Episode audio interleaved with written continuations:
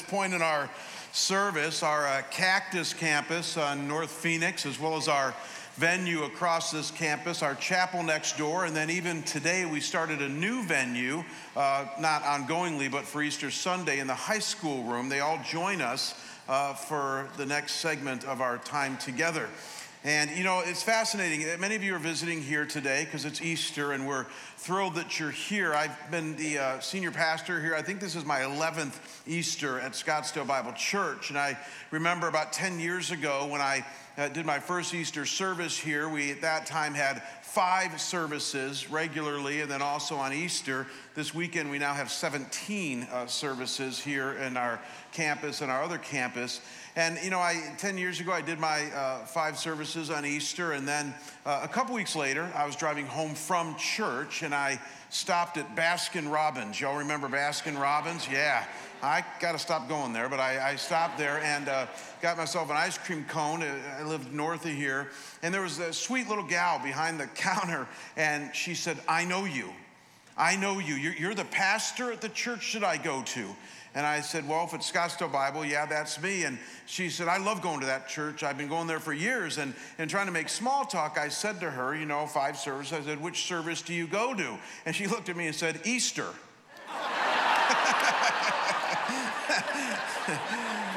it was the best answer I've ever heard. And I. And so I, I, said to her what, you know, a minister said to me years ago when I was a kid. He, he reminded us that we do have services between now and next, next Easter. And uh, you're welcome back anytime. And so that's our message to you guys if you're visiting with us today. Thrilled that you're here, and uh, I think you're going to be glad you came with uh, what we're going to talk about now, and you're welcome back anytime. We always want to be a church home for you. So uh, I always do one thing before I speak, and that is that I pray briefly but pointedly. So would you just do me the honor of bowing, and we'll pray, and then we'll dive right in. God our Father, we're grateful for this day, for Easter Sunday, that we celebrate uh, something that the Christian church has been celebrating for 2,000 years this resurrection of Jesus Christ. We want to talk about what that means today, Father. So I pray that, as Jesus prayed so often, that you would give us ears to hear and eyes to see that which you have revealed to us. And I pray this in Jesus' name, and we say together, Amen. So, as I was thinking about Easter over the last couple of weeks and what we wanted to talk about here today, the thought that kept, com- kept coming back to me is that, you know, out of 350 million people in the United States, I would submit that the vast majority of Americans still know what Easter is about. Could we all agree with that? I mean, we do live in a post Christian, increasingly secular society. That's a given. But there is still 350,000 churches in the United States. That's a known fact. And many people still would remember, if not know, what Easter is about. If you ask the average person, what is Easter about? They would say the resurrection of Jesus that it's about a man who came to this earth and lived a sinless life and taught people all about God and then made some outrageous claims of being from the Father and going back to the Father. Eventually, he was put to death for these claims, only to rise from the grave three days later and ascend to heaven. That's the Easter claim. And I think that's what a lot of people would be able to parrot, at least from their upbringing, that that's what Easter is about. And as I thought about it again over the last couple of weeks, I thought, you know, what I want to do this year is take this idea of a resurrection a step further, and I want you and I to wrestle with what it means. What it means. And I mean specifically what it means for you.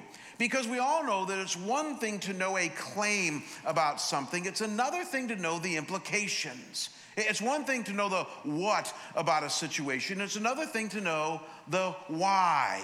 And we've all had experiences where just having mere factual knowledge is not enough. We want the gaps filled in on what it means. Probably the greatest example would be marriage. If you came up to me after today's message and introduced yourself to me and said, My name is so and so, and I'm married, and left it at that, that wouldn't tell me all that much meaningful about you. Lots of people are married. But conversely, if you came up to me and said, I'm so and so, and I'm married, and this is my wife or husband, we've been married for 14 years, we have two beautiful kids, and we're more in love today than we've ever been, now that would tell me something, right? because you just told me what it means for you. My point is, a lot of Americans can say Easter's about the resurrection. I'm not sure we've really wrestled with what it means for us today. That's what I want us to do in our time remaining. And to help us with this quest, I want us to look at one passage. We're going to keep it real simple today. One passage from the Bible, and it's not from the Gospels. Usually, when we talk about the resurrection, we look at one of the four Gospel accounts. But today we're going to look at a passage that was written way after the resurrection occurred, about 30 or 40, even 50 years after the resurrection. It's found in one of Paul the Apostle's epistles, and he's musing, he's thinking about the resurrection in hindsight, and he's trying to answer the question that you and I have before us today on what it means. So let's read it together. You can just follow along as I read 1 Corinthians 15, verses 14 to 20, and try to follow his logic here. He says, If Christ has not been raised from the dead, then our preaching is in vain, and your faith, your faith, is in vain. We are even found to be misrepresenting God because we testified about God that He raised Christ, whom He did not raise, if it's true that the dead are not raised.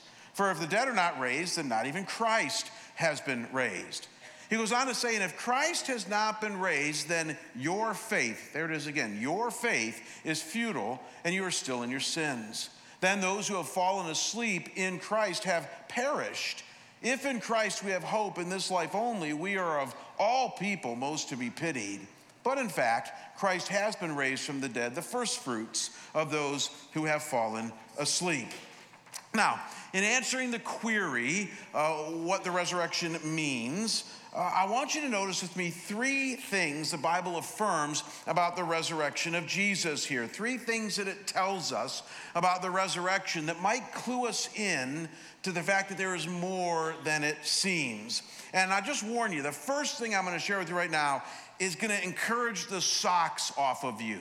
Even if you don't believe yet, even if you're not quite there, this is going to tempt you. This is going to kind of wet your whistle. It's to give you some thirst. Because here's the first thing that this passage tells us, and that is that the resurrection of Jesus means that second chances are possible in this life. Many people don't talk about this enough. The resurrection of Jesus means that second chances are possible in this life. And you're saying, well, where is that found in that passage? Well, look again at verse 17. It says, And if Christ has not been raised, your faith is futile, and you are, here it is, still in your sins. So follow his logic here. He's simply saying that if there was no resurrection, he's playing kind of like the devil's advocate here. If there was no resurrection, then guess what? Your faith is meaningless because you're trusting in a guy who's six feet under and never rose from the dead. And as a result of that, you are still in your sins. Now, what does it mean to be still in your sins? He's bumping right up against the core gospel claim here. Because here is the gospel claim, gang, in case you've never heard it. The gospel simply says, and this is easy to remember, they're all S's, good alliteration here. The gospel says that we've all fallen into sin. Sin creates separation from God. Jesus came to be our substitute through his substitution, that God was then satisfied with us in relationship. And when you add all this together and believe it, you have a life of second chances. Because the God who has forgiven you and is now front and center in your life offers you every moment of every day a lot of do overs. He has wiped the slate clean in your life. Think about that. Sin does separate us from God. Everybody knows that. I, mean, if there is a God, most of us at times, or maybe a lot, feel rather far from Him. I own that in my own life. And the Bible has an explanation for that. It's sin. The fact that you're not perfect, I'm not perfect, but God is. Add that together. There's a gap there. That's what the Bible says. And the reason that Jesus came to this world was now, watch this, to be our substitute in a very real way in both life and death. You're saying, what does that mean? Well, he lived a sinless life, the life that we are unable to live. He became our substitute in life, showing God that there is one who can live up, live up to his standards, and that's Jesus. And then, even more importantly, he became our substitute in death. He died the death that we should have died for our sin and bore our sin upon himself. Why? So that we might be forgiven by God. And when you believe that, the Bible says God is now satisfied. You're now in relationship with Him. And relationship with Him, as Jeremiah says, means your, His mercies are new every morning. And He now is a God of do overs, second chances, slate wiped clean for you.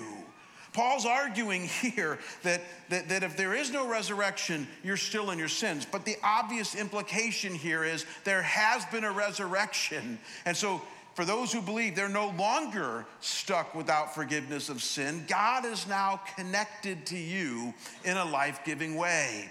And He's a God of second chances, riding point in your life. And you know, I know how some of you think. I've been around the block way too many times. For the first 18 years of my life, I didn't believe this stuff. And when people would try to explain the gospel to me like I just explained it to you, I'd be like, really? What have you been smoking? You're living in fantasy land. There's no way God could be that good. There's no way that God would send his son Jesus to do for me what I guess I can't do for myself, but it just sounds too good or even too easy. And I would still believe that if it wasn't for one thing. You ready for this? And that is how many times I have seen people like you, and even in my own life, place their faith in this resurrected Jesus and then experience radical life change. They experience these second chances. They experience the forgiveness of their sins and the new lease that it gave them on life finally gave them hope to finally get a few things right. Let me put it pointedly. In 35 years of being a Christian, 30 years of being a pastor, I have seen chronic adulterers become joyfully monogamous. I have seen chronic liars learn to tell the truth. I've seen chronic stealers respect people's property. I've seen chronic rageaholics, usually in male form, learn to keep it under control to the point that even their wives and children like to be around them again. I've even seen chronic worriers learn to worry less and trust God. That was me. For the first 18 years of my life, I was just born this way. It's my temperament. I worried about everything. In fact, my dad, who has a warped sense of humor, once gave me a plaque for Christmas when I was about 16 years old. And I opened it up, and the plaque said, Don't just sit there, worry. I told you he had a warped sense of humor. And my mom looked at him and said, Frank, that's not funny. And my dad said, It's hilarious. And, and, and so that's exactly right.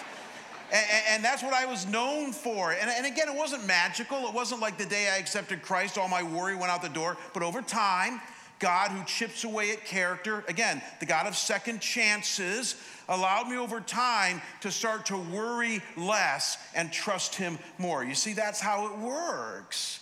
He's now front and center in your life. But again, the point is if there was no resurrection, what does it mean? If there's no resurrection, none of that garbage is true. Only a resurrection makes it true that he is who he said he is and that he's the God of second chances. Now, we're just ramping up here because that's the first point, but the resurrection of Jesus means even more than that. And so here's the second key thing our passage before us tells us, and I'll warn you, this takes it to a whole other level, literally, and that is that the resurrection of Jesus means eternity is real. It means eternity is real. Again, look at how our passage here reveals this to us. We read verse 17. It says, And if Christ has not been raised, your faith is futile and you're still in your sins. But then it goes on to say, Then those also who have fallen asleep in Christ will have perished. Now, some people think the Bible's harsh. I think it's actually a gentle book because it doesn't say here those who have croaked or those who have died. It's kind of poetic and nice. Those who have fallen asleep. Do we all understand what that means? It means croaked or those who have died. It means those who have fallen asleep, even believing in Christ. Now, this gets kind of harsh, have perished. What's it saying there? It's saying that if there is no resurrection, then those who have believed in Christ, when they die, will perish. That word perish is a fascinating term in the New Testament.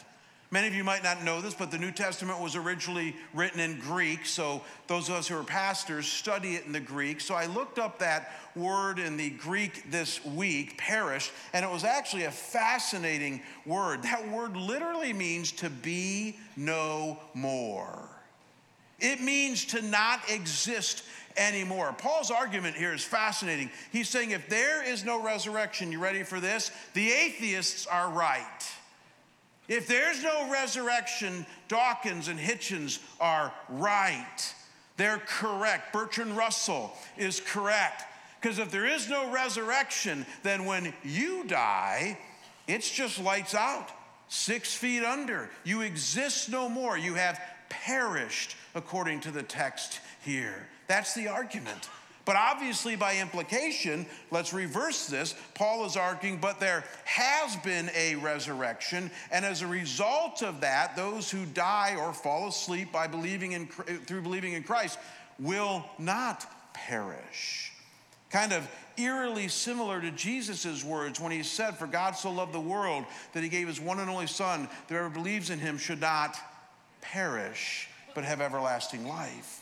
See, this is Paul's poetic way of saying that the resurrection means that eternity is real, that this life we're just passing through. It's 80, 90, 100 years at the most. But if you bank on the resurrection, this Savior who came from you, then eternity is going to be very real and it's going to be worth it no matter what you go through this side of heaven. You know, Winston Churchill, the great prime minister of Britain who single handedly got Britain through World War II with his courage and his faith, was also a Christian man. I'm guessing he was Anglican, and most of them were back then, but he was definitely a believer. And he planned his own funeral, Winston Churchill did, because he knew that someday he would die. I guess he had listened to Billy Graham. Billy Graham once said that death is the most democratic experience in life because we're all going to get a chance to participate. And so I guess Winston Churchill believed that. So he planned his own funeral, and sure enough, after he died, they had his funeral at St. Paul's Cathedral.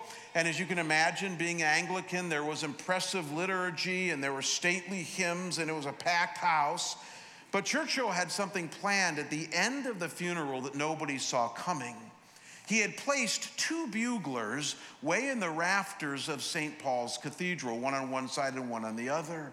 And at the very end of his funeral, there was a pause, and one of the buglers started to play taps, which, as many of you know, is the military sign that the day is over. Very fitting for a funeral. Your life is over, the day is over, let's play taps. And then there was a long pause, and there was another bugler placed high in the rafters. And after the long pause, the bugler started to play reveille, the military wake up call that the day is beginning. And it was Churchill's witty, artistic way of saying, though it's good night over here, it's good morning over there. And he got it right. And I would simply submit to you on this Easter day that the only reason Churchill could bank on something like that was because of Jesus' resurrection. C.S. Lewis, when he was alive, argued that the resurrection was the greatest miracle God could ever do to raise his son from the grave, and from that, all else flows. If there is no resurrection, you're still in your sins and there's no second chances. If there is no resurrection, forget about eternity. There is no such place. But there is a resurrection. So second chances abound, eternity is real. And then lastly, notice with me that based on the resurrection of Jesus Christ, the resurrection of Jesus means that hope is always available. Hope is always available to you and me. And you're saying, well, that sounds kind of vanilla. Hope is always available. I mean, I know that. I mean, we live in a world that talks about hope regularly. But let, us look at how the text puts it here. One last time, uh, as we look at 1 Corinthians, look at how it wraps up. It says, If in Christ we have hope in this life only, we are of all people most to be pitied. But in fact, Christ has been raised from the dead, the first fruits of those who have fallen asleep or died, as we have seen. Now, uh, understand what he's trying to say here. He, he's saying, because this is kind of brilliant, that if through faith in Jesus Christ we have hope only in this life because there is no resurrection, then we are of all people most to be pitied. And you're saying, well, wait a second, why would that be? He'd be saying, because you're just like everybody else in the world. You're just tapping into the hope that everybody else has. Kind of that benign, shallow, but I guess somewhat meaningful hope, right? So Gil's in the front row here, and if I said to Gil, "Hey, dude, how you doing today?" He might say, "Well, I hope that it rains tomorrow." That's how our world uses hope. Or I might say to Doc here, Doc, how you doing today? He might say, Well, I hope the Cleveland Browns win a game this next season, just one. That would be a good hope to have. That, that's how we use the word hope in our daily language. Not bad, it's just the world's way of doing it. What Paul is arguing here is that if in Christ we have hope in this life only, we're people most to be pitied. Why?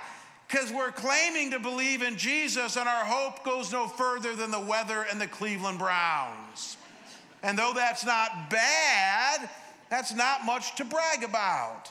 But again, let's reverse this because that's the argument being made here. He's saying, but Christ has been raised from the dead, and now hope is brought to a whole new level. Why? Because you got a God on your side who can raise his son from the dead. And I love this point. Could it be that he can also handle your life? Could it be that he can also handle your troubled marriage? Your messed up finances, your depression and anxiety and fear, uh, maybe how you're parenting your children, all the things that we deal with? Could it be that if he rose or raised Jesus from the dead, that your problems are not too much for him? And that at any given moment of every any given day, as you believe in him and his resurrected son, hope can be your friend. Now that's a different hope than we have in the weather or the Cleveland Browns. And that's the point that only the resurrection enables you and I to have hope like that. Let's bring this all together. In the few moments we have remaining, I want to uh, share with you one story, a true story of something that happened to me this week, and then we're going to hear from one of our young people in a wonderful video story that uh, she's willing to share with us, and then we'll get you out of here for, for lunch or Christmas brunch, whatever, or Easter brunch, whatever you're going to. Wow. See, you guys got me thinking I won't see some of you till Christmas. It's all your fault. here's the uh, here's the backdrop to this story. In, in, my house right now, we got three dogs living with us, and uh, of my three dogs, uh, two of them run from danger, and one of them runs to danger. Uh, the three dogs I have in my house right now are the two dogs that Kim and I own, and then my daughter is working uh, such hours that it's really hard for her to care for her dog, so we found it in a basket on our doorstep a few months ago, and we're now watching her dog.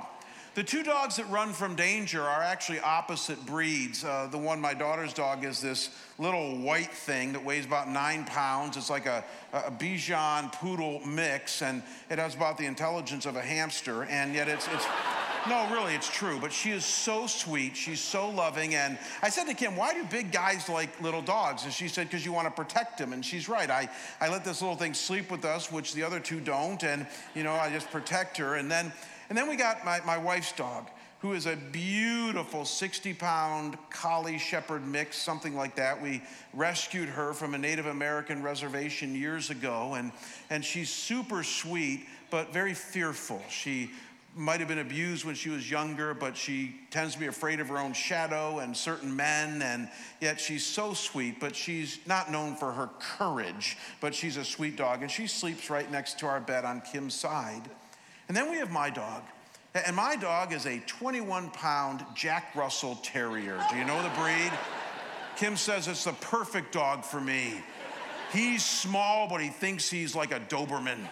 And he is fearless and he runs into danger and he is as tough as nails and you either love him or you don't but that's my little dog. His name is cooper. And so we got cooper on the right side of the bed callie on the left side of the bed all on the ground and then this little white thing that's getting in between my wife and i lately. And uh, that's our household right now. I got two dogs that run from danger and one that runs to danger. How do i know that true story monday morning uh, I woke up and I did my usual routine. I tell you guys, I always say a few prayers before I jump out of bed. And so I said my prayers and then I jumped out of bed. And the dogs are all awake now because they get their good morning pepperoni in the morning. So they're all excited to get their, their morning pepperoni. And so as soon as I jumped out of bed, I turned on the light and I felt something swoosh by my head. And we had left the back door open to our deck, and overnight a bat had come into our house. Seriously and this thing is flying around my head. And, and I look over at Kim, and she had noticed it right away, and she's diving under the covers. And this is a true story. The little white dog is diving under the covers, and the big dog had jumped on the bed and was diving under the covers. I, am telling you, I, I got two dogs that run from danger. And yet, let me ask you, what do you think the Jack Russell was doing? It was a beautiful sight to watch. I mean, this thing was on the prowl and it was running all over the bedroom and it was jumping. It can jump about five feet. And It was jumping up, except this bat had wings. It hadn't figured that out yet. And it was flying all over the room, and the Jack Russell's just on a mission to get that bat, running right into danger. Rabies, being bit, other viruses. He didn't care. He's just going after this thing. So I didn't want him to necessarily get it. So I went downstairs and I grabbed a broom and I was going to come shoo the bat out. And I came running back upstairs and Kim said, I think it's gone. She said, I, I think it flew out because I don't see it anymore. And I looked around the room and I said, No, honey, the bat's not gone. Look. And my little Jack Russell Terrier was in the corner looking straight up into the drapes where the bat had flown and the bat had flown into the fold of the drapes, and he was just eyeballing that thing as his next meal. It'd be like a pepperoni and bat breakfast. and so I didn't, somebody asked me last night, did you touch the bat? I'm not an idiot. No, I, I went over and I just, I just sort of rolled the drapes up so the bat couldn't get out. Kim came out and helped me take the drapes down. I went onto our deck and I just shooed the bat. And even then it wasn't over because I shooed the bat and it fell on the ground and it froze and the Jack Russell started making a beeline right for that bat and I had to grab him from running into danger again. I got three dogs. Two of them run from danger, one runs into danger. Why is that important? I want you to think right now of the closest people in your life. I'm guessing that out of the closest friends and family members, spouses, kids that you have in your life, maybe your parents, you have at least a few of them that would run into danger for you. Could you agree with that? You never really know until it happens. But I think most of us are blessed with maybe just one or two, maybe three or four people that would be willing to run into danger for us. And we, we call ourselves blessed because we have them in our lives. the rest of them are going to be like my other two dogs. They love you. They're going to wait for you to do something for them, but they're going to run at the first sight of danger. But you have a few people that'll run into danger for you. Here's the problem with that, if there is any part of the problem with it is that it's one thing for them to run into danger for you on a physical level, maybe give you money when you need it, a kidney if you needed it, just doing something to help you. But because they're human and because they're fallen and because they're imperfect as well, there's only so much they can do for you. Life can be pretty lonely. And yet, what you need to hear today, because this I can promise you, there's a lot of things I don't know, but I know this. If Jesus rose from the dead, and I believe that he did, then you have one who has run into danger for you and will continue to and will never let you down. I want you to think about what he's done for you. This Jesus, this might blow your mind, but have you ever wondered what God did before he created the world, before he created humankind? The Bible tells us God existed before creation. So, what did he do? Theologians ask questions like that. It's actually not hard to answer. That's where the Trinity becomes so important. If God exists as a Trinity, Father, Son, and Holy Spirit, then what theologians tell us is that He has existed for all of eternity, watch this, as a mutual satisfying Trinity in relationship with himself, Father, Son, and the Spirit, for all of eternity. In other words, he didn't need us to be satisfied. He's God. But because he loves you and he loves me, he did make this world. He created us in his image. And when we fell from our lofty created place, when we sinned, he decided to break the Trinity and send Jesus to this earth. That's what happened 2,000 years ago. And the richness in that is that Jesus left the Trinity to go into danger for you. You're saying, how is it dangerous? Well, you ever read the Gospels? He was ridiculed, beaten, spit upon, disbelieved as the Son of God. And then that's just ramping up. Eventually, he was arrested by his own kind. He was then beaten some more and eventually hung on a wooden cross to die. You know, we've made crosses so nice today, haven't we? We make them into little necklaces and have them in our house, and that's wonderful because it's a symbol of our faith. But you need to know that that's not what a cross started out as. Back then, the cross was a symbol of death. It's what you reserve for the worst criminals. And that's what they hung Jesus on for his painful death. The Bible says that that was all by design. It was about Jesus going into a dark place for you. He went into danger for you as he bore your sin upon himself. That's how much he loves you. And then get this have you ever wondered why he was crucified and then three days later was raised from the dead? You ever wondered that? Like, why didn't he just rise from the dead five minutes later? Like, it would have been the same thing, except for one thing. The Bible says he went down into hell for you, defeated the powers of darkness, defeated your worst nightmare. He went into dangerous places for you and then rose from the dead. And it doesn't stop there. That's all that just happened 2,000 years ago. Here's what he does today. Even if you don't believe yet here today, he's tapping on your shoulder all the time. If I didn't believe that, I wouldn't be a pastor. I'd hang it up tomorrow.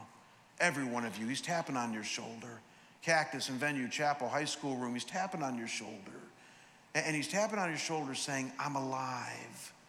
I rose from the dead. I love you. And I've gone into dangerous places for you. And I'm willing to do it for the rest of your life. Turn and believe in me. And when you do, here's what you're going to find you got second chances in your life, loads of them. Eternity is going to start to look real and hope is going to be your friend. All because of a resurrected Jesus who's willing to go into danger for you still and will never leave you, never forsake you. He's that good. And it all hinges on what we're celebrating here today. Uh, let's listen to Anne right now. She's one of our young people in the church. You know, the Bible said that sometimes it needs to come out of the mouth of babes. Sometime a little child will lead them. Anne's not a little child anymore, but she's a lot younger than we are. So let's listen to her and let her tell you in her, her words what the Lord has done for her, and then we'll wrap things up here.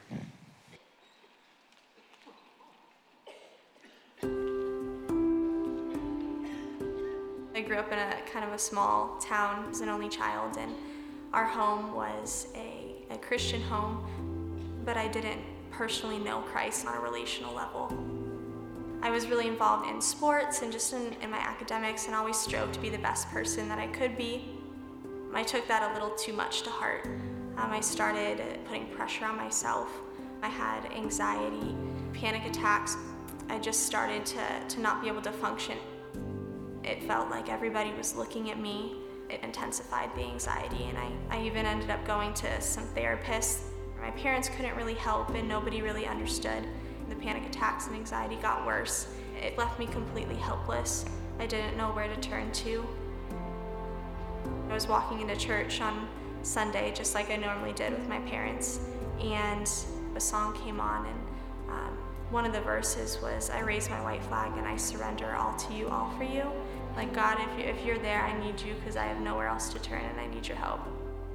I just, I felt the Holy Spirit enter my heart. I knew at that moment that He, he loved me and He was so much bigger um, than, than any of my anxiety. That was the day that I had fully accepted Christ, not only that He existed, but as my Savior.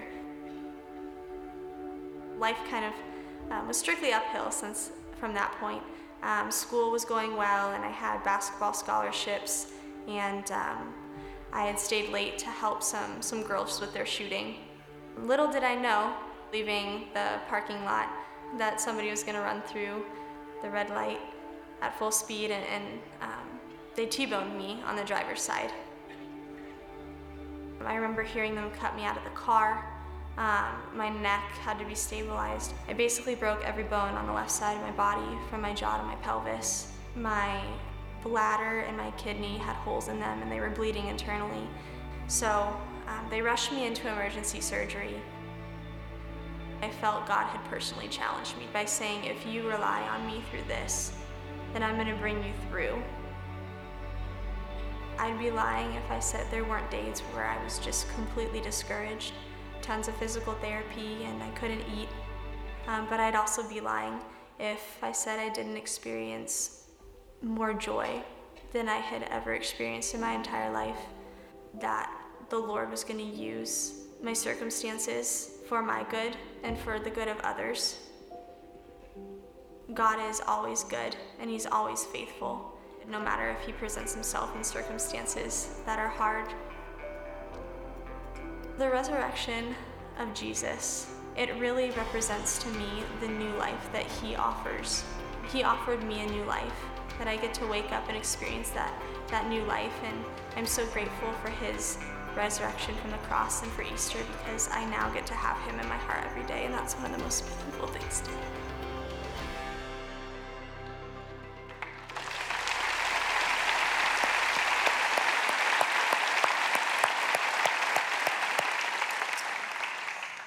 Francis Schaeffer was one of the better philosophers of the last century, and he once said that as you consider any worldview out there, it better meet two criteria it better be rational and it better be livable.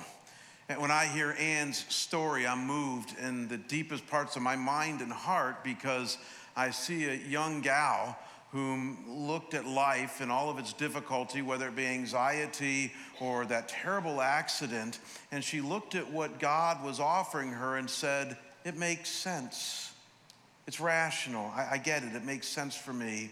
And, and then as she bore witness to, it's eminently livable. It worked for her.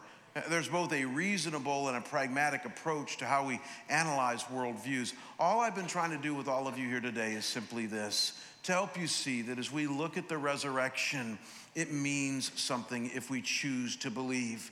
It means something when it comes to how we interface with God and each other, when it comes to hope, eternity, second chances, forgiveness, this new lease on life that many of us desire in our heart of hearts. So, for those of you who believe, then I hope you walk out of here today and at the other venues and campuses with, like, hey, I'm on the right path. God is on my side. I'm walking with Him, even through the ups and downs. The resurrection means everything. And if you don't believe, then hopefully we've given you something to chew on. And maybe today you've met Schaeffer's two criteria. Maybe today it makes sense and you know it's going to work. And if that's you today, then let's pray right now for you to receive Christ. So let's all bow together as we close our service time. God, I thank you, I for one, for the resurrection of Jesus. And God, I thank you that though for the first 18 years of my life I could have parroted back what the resurrection is about factually, that Lord, for the last 35 or so years, you've helped me to have some meaning behind it. And Lord, that meaning has come because I've turned to you and believed in what you have said and what you have done. And Lord, there's some here today and then also watching at our other venues and campuses that are, are ready to believe as well. They're ready to turn from the things in this world and look to you and become, have you become for them what the Bible says, the author and perfecter of their faith. And so, Lord, right where they sit, they pray a prayer like this. They say, Oh, God, thank you that you came for me. Thank you that even in my sin and separation, you sent Jesus to be my substitute in life and death, paying the price I couldn't pay, and that, Lord, that was satisfying to you. And God, through Jesus, I believe and trust. I, I trust in his atoning work. I trust in his presence in my life. I trust in his resurrection from the dead. And I place my faith and hope in him. Father, I pray that as anybody would pray that prayer here today, that they would know that they have crossed over uh, a line that will carry them the rest of their lives because you will now carry them. And that, Lord, you love them, you'll never leave them and forsake them. And that they, they might mark today as their spiritual birthday. Father, I pray for the rest of us who are still on the journey. God, just continue to hound us as the hound of heaven, reminding us around each corner that you're real and that you love us that you're never going to give up on us. I thank you for that hope. And I pray these things. We all pray these things in Jesus' holy and precious name. And we say together, Amen. God bless you guys. Have a great day and happy Easter.